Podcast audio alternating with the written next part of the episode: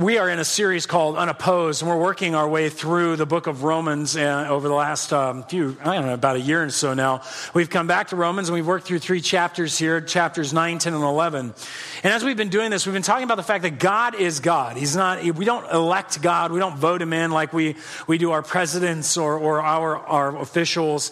And so there's a kind of a weird thing when you're a Christian. There's a sense it's like, wait a minute, how, how, why don't I get to pick God out? Why don't I get to elect who I want as God? But God is who He is, and He's always been who He is, and He's telling us who He is. And some of that kind of can rub us in an interesting way as we've been tech, checking through this text. Now, as we continue forward, however, there's, a, there's an odd thing that's going on in the text. I kind of want to bring us along. Maybe some of you remember this, but back in 2006, in the political landscape was kind of in an interesting uproar.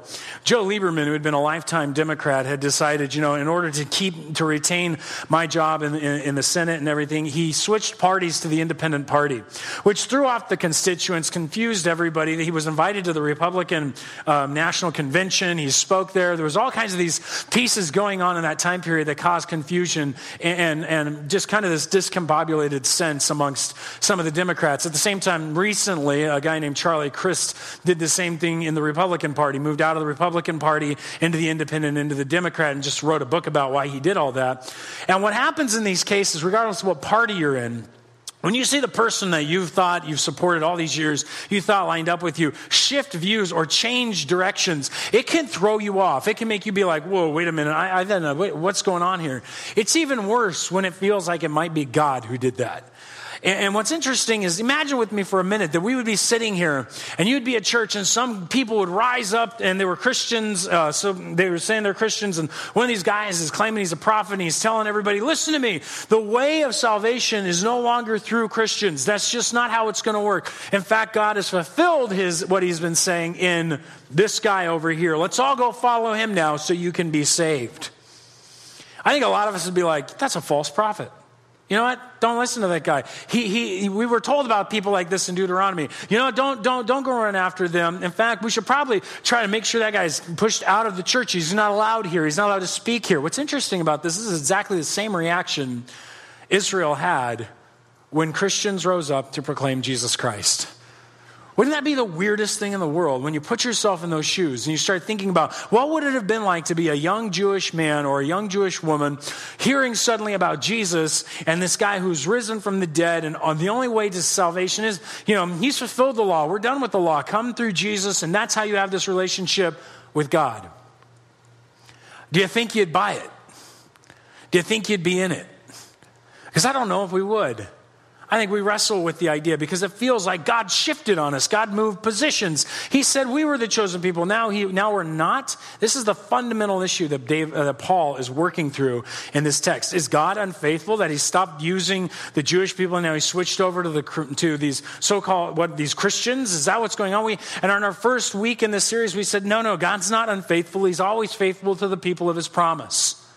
Now, we said those people that's promised have a responsibility to give that gospel out all over the world, to send that message everywhere. And so now he kind of returns back to this problem, this issue that we're looking at, because it, he, they're looking at this scenario going, this just is weird. What is going on? So he's going to sum it up for us in, in chapter 11. So why don't you grab your Bible if you can and uh, open up to Romans chapter 11. If you'd like to use a tablet, you can do that. If you want, you can use the Bibles under the seats, and you'll find that on page 946. But this is the background background emotion because this church is filled with Jewish people and Gentile people, and they're seeing hordes of hordes of non-Jewish people flooding into the church. And they're going, What's going on here? Why aren't the Israelites taking this in like the Gentiles are? And so this question remains. He asks this I ask then, has God rejected his people?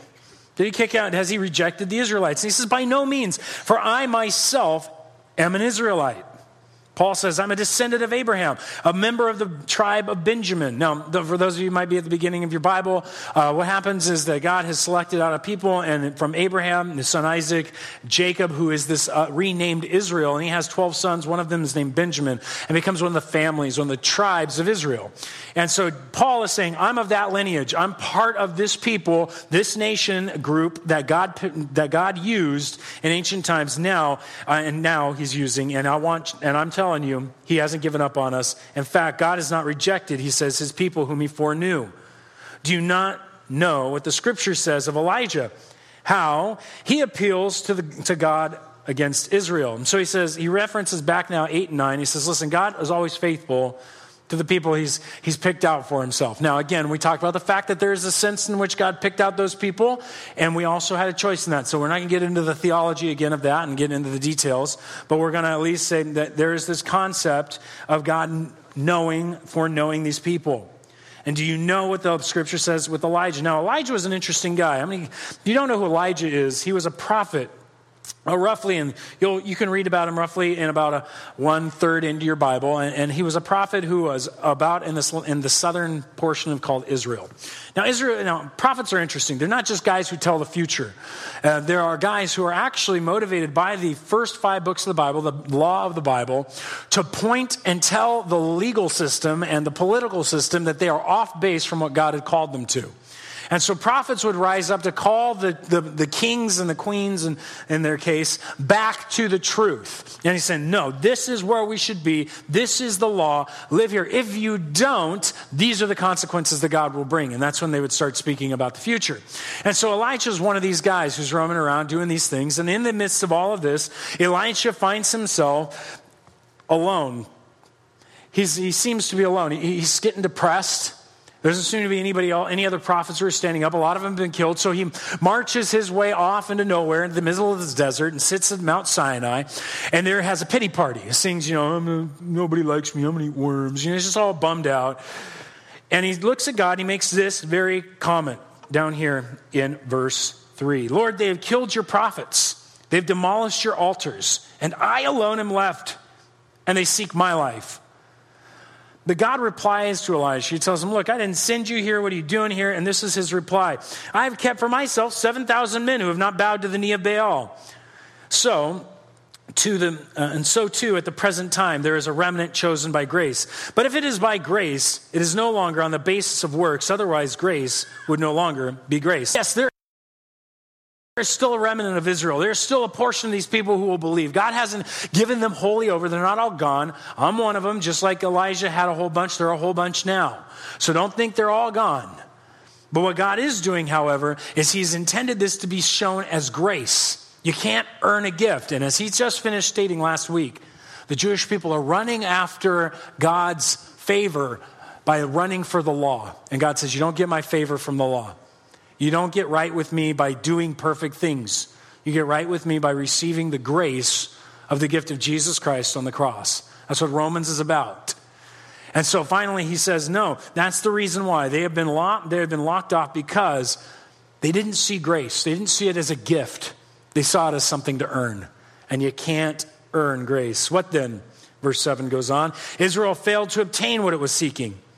The elect obtained it, but the rest were hardened, as it is written.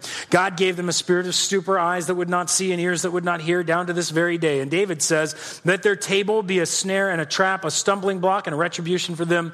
Let their eyes be darkened so they cannot see and bend their backs forever. And so Paul references two incidences in the Old Testament in which this was predicted in his. And so we see that there's this remnant then. So now, what, what does this mean for us then?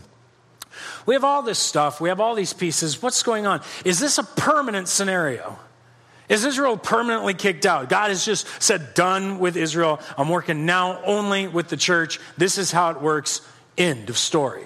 Is this, is this how it works? Well, it's kind of interesting. Um, my wife and I made a decision years ago when we uh, when we when we got married that we weren't really going to watch TV, and so you know we had that whole you know shift from the uh, the uh, analog to, to, the digital movement, all that stuff that happened a few years ago. We still don't have a digital antenna. I don't think we do, and so we we, we never picked any of that stuff up, and so we just never shifted. We don't watch television. We don't we don't really watch the stuff. We watch something. We watch it on Netflix, and so what's kind of funny is years ago, my daughter and we pick on you for a second, babe. And my daughter was at her at her Nana's house, and she was watching TV. And she was about, you know, five or so. And, and as she's watching TV, the story goes that suddenly uh, she's watching this movie on television. Suddenly she just starts screaming, yelling, like, ah, who turned off the, who turned it off? Who changed the channel? Just something was wrong. And they come down there, what is wrong? What is wrong? She's like panicking because suddenly her movie had stopped. She'd never seen a commercial in her life. It was a commercial, and she's like, I don't know what this is.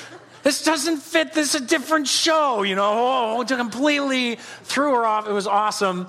Now, my boys have a totally different reaction to commercials. Now, my daughter has this reaction too, but they, they, they're watching it, and then this commercial comes on. It's one of those really weird commercials that aren't really well done, you know. It's kind of got the blue screen, and the little kids are playing with these like pillow pets, like, pillow pet. And this really lame song playing in the background. And they're like, call 1 800 495, blah, blah, blah, blah, blah, to get your pillow pet. And dude, you thought my kids found crack. You know, they're like, I need a pillow pet. I need a pillow pet for dinner. I need a pillow pet now. I need a pillow pet, pillow pet, pillow pet, pillow pet. And it's just like everything was about these pillow pets, these blanket pets, all these things. We're just going like, what is going on? Well, they watched a commercial. These people are smart. They test their commercials, and the best test is with a child. Because what's a commercial supposed to make you want? What they're selling. What in the world does this have to do with Israel, Greg? The answer is that God, in his, in, in his bringing us in, has it done so in a plan to provoke jealousy, to provoke Israel to want what we have. We're supposed to be God's commercial in a relationship with Him. And this is huge. Notice how He puts it. So I ask, did Israel stumble in order that they might fall, meaning that they'd be finally dealt with and done with and never to be used again? By no means. Rather, through their trespass, their rejection of the Messiah, salvation has come to the Gentiles so as to make Israel jealous. The goal was to bring this place where Israel wanted what we have. And you know what? It's sad. The church has utterly failed at this.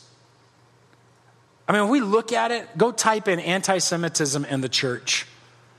That Wikipedia article is huge. And it, it ranks from the 300s through millennia all the way to us. Time and time and time again, anti Semitism has risen in the hearts of the Christian world because, well, we, well they've rejected the Messiah. They've, we've heard things like, oh, they killed the Christ. I mean, stuff like this has been said all over the place. God never intended for the church to turn on Israel, but to provoke them not with anger, but with a life lived for Jesus Christ, a life lived for their Messiah, to their God, in the worship of Him. We were supposed to be the commercial, so they're going like, oh, I want Jesus. I want this all day and night. And now they were, that's what they were supposed to desire when they saw and heard what we were proclaiming. They should see us and say, hey, they, they were promoting our Moses. They're promoting our Elijah. They're promoting our Isaiah. What's up with this? And that was really the goal. But we failed. I believe we failed because we didn't realize the benefit if we did see Jewish people coming to faith and the benefits laid out here in the text, he says, now, if their trespass means riches for the world, meaning if their, if their rejection of their Messiah meant riches for the world, the rest of the nations, and if their failure means riches to the Gentiles, those nations, how much more will their full inclusion mean? Okay, so, so we get to be saved because they rejected. It. What is going to mean when they come back? That's the question he's asking. Now, I'm speaking to you, Gentiles. Hold on, time out real quick. Let's clarify this again. If you are do not have Jewish descent, or just raise your hand real quick. If you do not have Jewish descent, raise your hand. Okay. Then this room is filled with Gentiles, non Jewish descent people. That's us. So he's talking directly to us. In this church, there would have been filled, probably a third of them would have been Jewish and two thirds of them would have been Gentile. And the Jewish people have been sitting around going, why are none of our brothers coming to Christ? And all these people who don't know Jesus have been standing around picking their nose for the last two millennia, not knowing anything about God. Now they're all coming like crazy. What's going on? And he says, listen, Gentiles. Inasmuch as I am the apostle to the Gentiles, that was Paul's calling to be a particular missionary to the nations. He says, I magnify my ministry. I want to make it big in order somehow to make my fellow Jews jealous and thus save some of them. For their rejection means the reconciliation of the world. What will their acceptance mean but life from the dead? Verse 15 is a very interesting verse when you look at it. He says, I want to provoke them to jealousy. I want to bring as many Gentiles in as possible to provoke them to come to Christ. Why? Because when they do, in large numbers, when that time comes, it's going to bring about life from the dead. In other words, Christ is going to be returning. That seems to be this attachment that goes on in here. And it's very strange.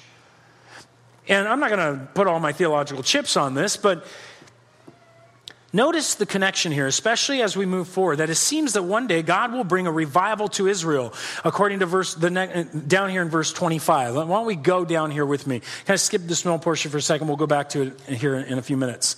It starts, lest you be wise in your own sight. Still speaking to the Gentiles, I do not want you to be unaware of this mystery, brothers. A partial hardening has come upon Israel. So a portion, a large portion of them are not going to believe until the fullness of the Gentiles comes, has come in. And in this way, all Israel will be saved. As it is written, the deliverer will come from Zion. He will banish ungodliness from Jacob. And this will be my covenant with them when I take away their sins. This is a very odd text. And theologians have pretty much come to the conclusion, I pretty much have come to the conclusion that what God is about is He's about this work in reaching the nations and bringing the nations in and making them Christians and showing and making them followers of the Jewish Christ, the Messiah. So that as they gather together, one day he will, and this is just kind of a logical necessity. One day, Christ is going to come back. One day, there's going to be one last non Jewish person who's going to come to faith. Regardless of what position you're in, one day there will be the last guy or the last girl. And that is this idea. The word fullness literally means to bring it to the top of the bucket, the top of the brim, to the very, you can't put any more in it. It's uh, completely full. What is this going on about? What is Paul saying here? That one day there's, we're going to get all the people, boom, we're done, and now it's going to go, and there's going to be this, this movement of revival with Israel, and somehow that's going to bring about this life from the dead and this deliverer who's going to come from Zion. What's interesting about this, I don't think Paul made this up. He seems to be referencing Jesus.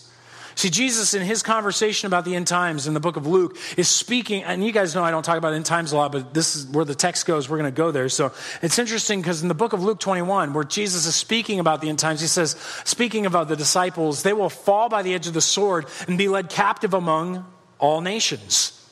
And Jerusalem will be trampled underfoot by the Gentiles until the times of the Gentiles are fulfilled.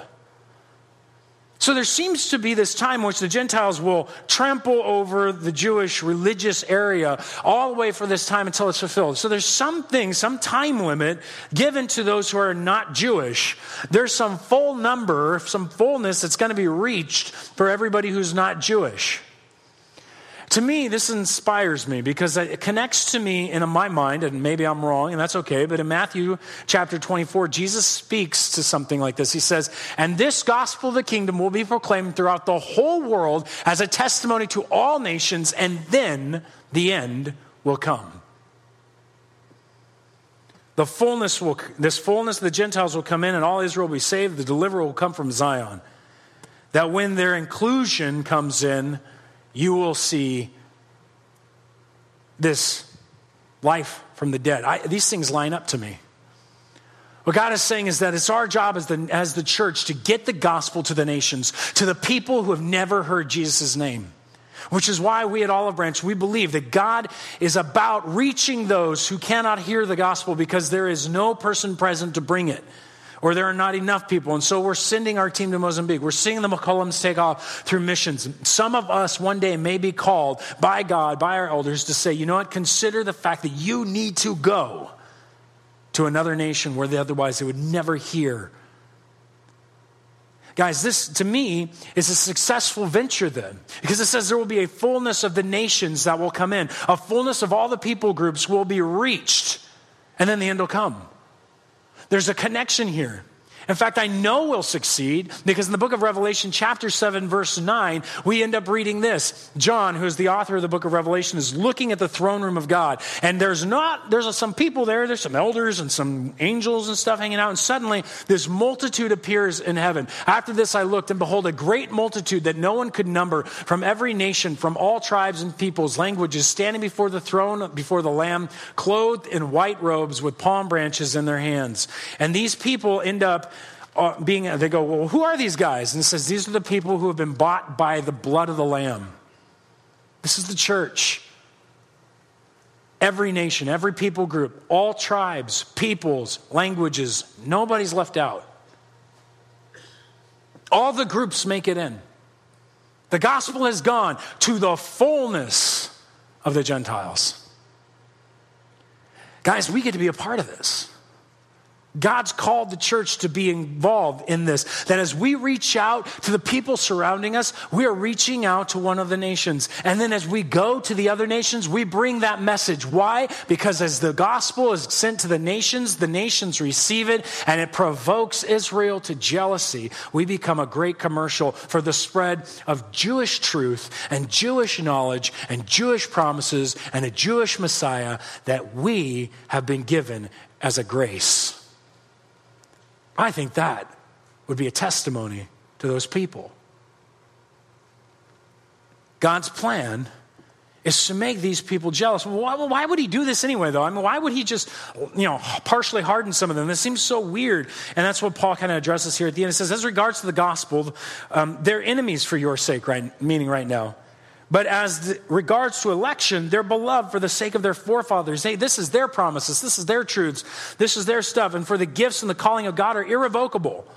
God's not going to just leave them permanently hardened. For just as you were at one time disobedient to God, but now have received mercy because of their disobedience, so they too have been disobedient in order that by the mercy shown to you, they may also now receive mercy. For God has consigned all to disobedience that he may have mercy on all. In other words, he's just saying, look, if we just left Israel to keep doing their thing, they would have thought it was done by the law. And he says, no, I let them become disobedient so that we would see that it's all about mercy. It's not about being perfect. It's not about being right. It's in, in, in every single aspect. It is literally about grace and mercy. And God has bestowed that on all of these people groups of the world, including Israel. So that seems to be Paul's language for why God uh, did that. But okay, what does that mean for us? What does that do about our lives? How should that adjust who we are? And we need to remind ourselves that if, God, if it's God's plan to make Israel jealous by using the church and our life with the, our life with God, the question we should ask ourselves is this: What kind of commercial are we being? How good of a job are we really doing? Are we really living in a manner that provokes people to long to have the relationship with our God? Are we living in a manner that causes people to really say, Whoa, what you've got, I want? Like a light in the darkness when you're groping around. Are we offering that kind of thing? See, the salvation that we receive ought to make us humble and faithful in our relationship with God. It is something that ought to drive us to a deep humility. And this is where Paul begins. He says, If the dough offered as first fruits is holy, oh, oh, sorry, go back to verse 16. We're going to pick up this middle part. If the dough offered as first fruits is holy, so is the whole lump. If the root is holy, so are the branches. It's just a, a, a, an expression where he's trying to say if the one part is holy, the rest of it's going to be good. If you taste a bit of the cookie dough, we all go, man, that's good cookie dough. You judge the whole cookie dough by the piece. And so he's saying, look, this first fruits is good, the rest is going to be good, and so are the branches. But if some of the branches were broken off, and now he's talking about Israel, if some of these branches were snapped off, for you and you, although a wild olive shoot were grafted in among the others and now share in the nourishment of the root the olive tree, don't be arrogant toward the branches. This is a picture, an interesting picture. Imagine with me that you had a, a CEO of a large corporation and he has an opportunity to fill, backfill his vice presidency so this guy will eventually take over. And as he goes out, people are giving him his resumes and he's like, I don't want none of that. He goes out in the middle of the street and finds some random kid who never got through high school doesn't have an education, really has never worked a job in his life. Just kind of one of these people that's kind of sitting there with no start, and he goes, I'm making you the vice president. People be like, You're crazy. What are you doing? You can't do that. That's not how it works. And the CEO would say something to the akin of, Well, the reason I did is because I can make him what I need him to be, and he trusts me. See, the trick is here for us, guys. What God has given us in our salvation is ridiculously counterintuitive. Paul says, here's what he did. Imagine you've got this beautiful olive tree. It's producing tons of olives. It's been cultivated and cared for. It's got this big, strong trunk. It's got these beautiful branches, tons and tons of fruit on it. And what he does is he goes off and he finds this mangled, nasty looking, fruitless, wild olive tree out in the middle of wherever. And he goes, Yeah, like that. Now, in the horticultural world, what you would do is you would take a branch from this wonderful, filled olive tree, take it over here, and you would graft it into this fruitless olive tree, and it would start bearing fruit. But that's not what this says. It says that we, the Gentiles, were this mangled, crazy, fruitless tree. And he goes, I'll take one of those. And he chops off one of these fruitful branches and ties us in. It's a picture to say the absurdity of what God has done. That God would give us a place that wasn't deserved. We didn't grow up naturally in it. We're from some other wild thing. And He puts us in this blessing that He's given to Israel. He's given us this grace, this gift. And what we do is we turn around, we get arrogant. Well, yeah, I mean, I'm a Christian, of course. You know, God's, me and God, we're like this, you know. Uh, Guys, arrogance is unbecoming of Christianity. Humility is the, is, the, is the key word here. He says, Don't be arrogant toward the branches. If you are, remember, it's not you who support the root, but the root that supports you. The blessings didn't come from our heritage. My heritage, the Celts, or somewhere in the Western Hemisphere, somewhere out there in Europe, they were crazy. Naked warriors running around burning people in giant, giant things, and, and just, they were crazy. They didn't have any spiritual heritage that, that is worth anything. It's the Jewish people that I've been grafted into. It's their blessings that we've been given. It's their Messiah, their God. And that's important to note. That should keep us humble. It shouldn't make us arrogant. No one in the room that claims the word Christian deserves it. Amen? It's given to us. It's not something we earn, it's not something we, we keep by good hard work. It is something given to us by God. And that's the first start. We need to have that humility. The second thing we need to realize is that it should lead us not just to have a humility where we're not being brash and rude and arrogant, but it, gives us humility in our thinking, in our life, in the way that we approach things. Guys, one of the biggest dangers in our culture is we think we can make up whatever we want.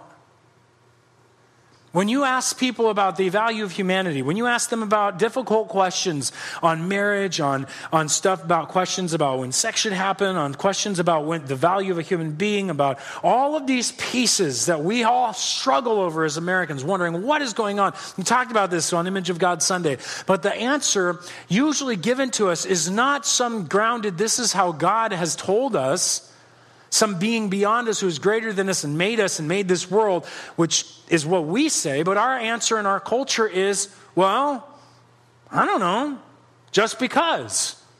Or it looks like this way. That just seems right. It feels good. All of that, I, and I want to be respectful, but it equates to, I don't know, I'm just making it up. That's what it equates to. And if somebody stood in front of a classroom and proclaimed these things and you ground and you ask them, where's your grounding in? Well, pff, I don't need no grounding. I'm making it all up. What value is that as an education? And that's the danger. We're encouraged to just make it up. Not to ground it in anything eternal, not to ground it in anything of wisdom, but just to make it up. Go ahead, let's do it all new. I believe the, that to make it up is the opposite of humility. Guys, we don't get to make stuff up as a church. And that's for a creative person, that kind of hurts. You know, it's like, oh, I like making stuff up. What I mean by that is, I don't get to make up my theology, I don't get to make up my stances. I have to study, understand what God has said, and then where He stands in humility, I got to stand with Him.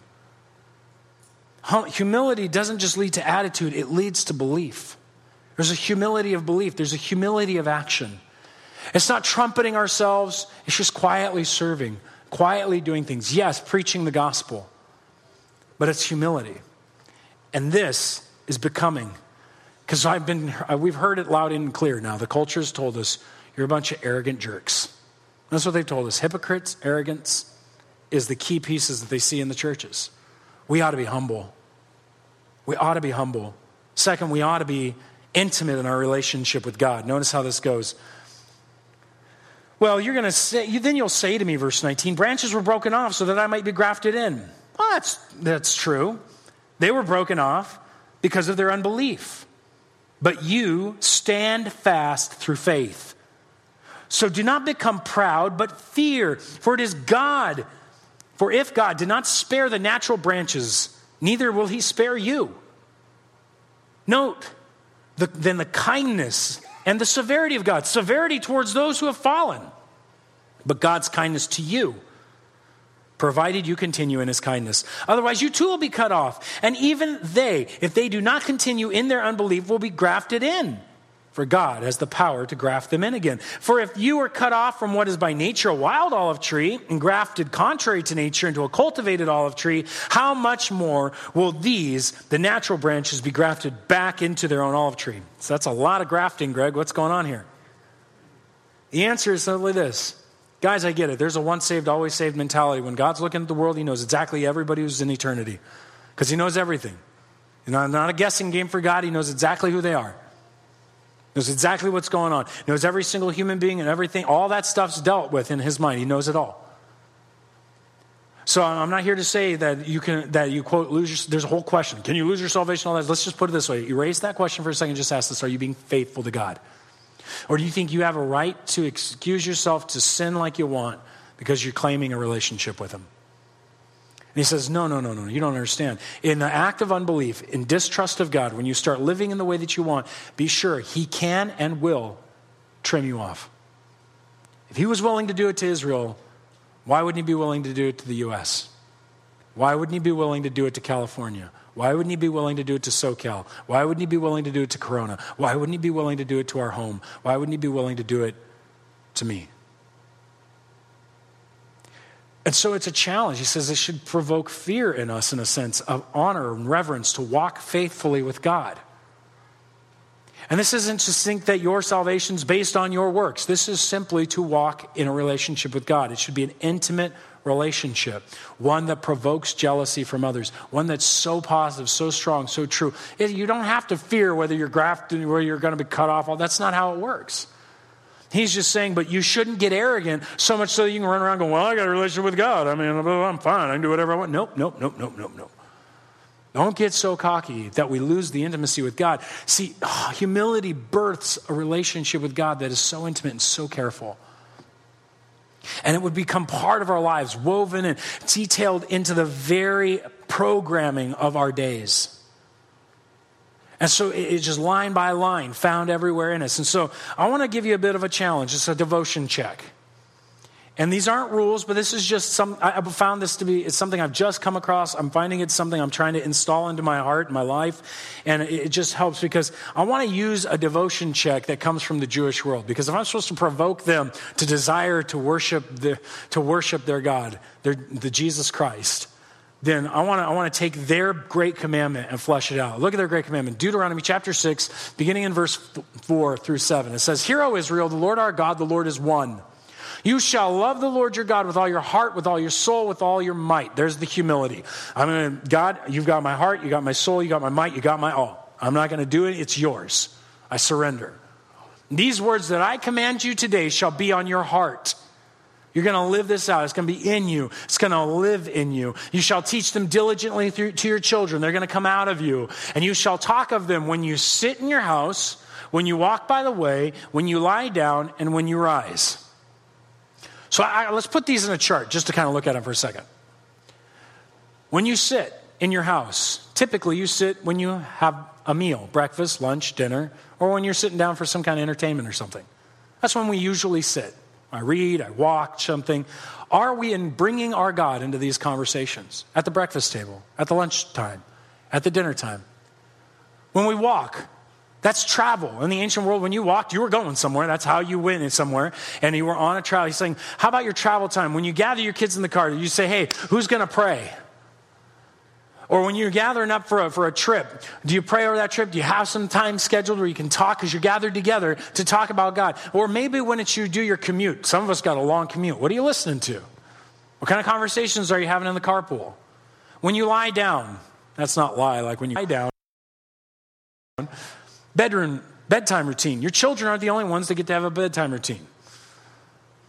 I think we as adults should continue to have bedtime routines. What scripture are you in? Can, do you read a proverb, a psalm? Do you pray and then go to bed? Do you go to bed with the Word of God and the thoughts of God on your heart and on your mind? When you wake up in the morning, do you have a morning routine? Do you include just, just even a quick like paragraph, something to grab and remind you, a quick prayer, some time with God so that your morning is, is, is brought in it's programmed in. And your Sabbaths is like Sundays. We miss, want to miss our time with God, with the God's people on holidays, which is um, and like Thanksgiving, these different, are we bringing Christ into these conversations? Vacation, which is not an opportunity just to press the flush, the flush the brain, and out goes everything. I, I, so many times I've gone on vacation, and I kind of left God at home. You know, I, and I, I hate that because I come back and it's like takes me a while to get back into some kind of devotional routine. But instead, I should go with God on vacation like the ancients did. They would use these times as times of focus, as times of, of cleansing and rest with God. So it's just a challenge, just something to look at. And what I want to challenge you guys with is to do this as a devotional check, just to try it. Just put it into your life, install it in for a week. You know, take a picture of it, write it down, draw it out, check out Deuteronomy 6, and we'll get it up on, we've got, we'll have it up in the notes and the, uh, out there on the website. Maybe we'll just publish this picture there with the, with the podcast. But the, the bottom line is that this should be something that kind of rolls through our lives. I want to give you this little tool that maybe it's just something you plug in at your lunch, at your dinner, at your entertainment time, as you walk, as you, as you go away from here today. What is your conversation about? How is it rolling through your life? And it's not some special addition, it's just putting it in the places where we're already living. And so this is just one of those small challenges because I really believe that as we do this, it's a little bit by a little bit by a little bit. It's a drip system of spirituality. And as you grow and understand your relationship with God, you'll desire this more. You'll, get, you'll grow stronger in prayer. You'll go stronger in the Word. You'll grow stronger in your decision making. All these pieces will come into play. And what you'll discover is that in time, that's obvious to others. And God, and God will begin to provoke people to make them go, hey, what is up with your life? And you will become a great, quote, commercial, end quote, for God. Would you bow your heads with me? God, I just, um, I feel the challenge in my own soul on these small pieces like this. And I ask that you would just help this church, these people who are here today, to see you in the bits and pieces uh, woven through their lives. God, that you would just allow in their hearts and their minds an opportunity to be in your word and prayer with you, to be connected with the brothers and sisters of Christ. God, that we would be a great commercial, a humble and intimate relationship with you, that others might long to know you and might long to connect with you, might long to be forgiven of their sins, might long to be transformed. And God, that's what we long for. And I ask that you would allow that to be the case in our hearts, that you would be exalted not just in our homes, but in the nations. And so we lay this at your feet. And it's in Jesus' name we pray. Amen.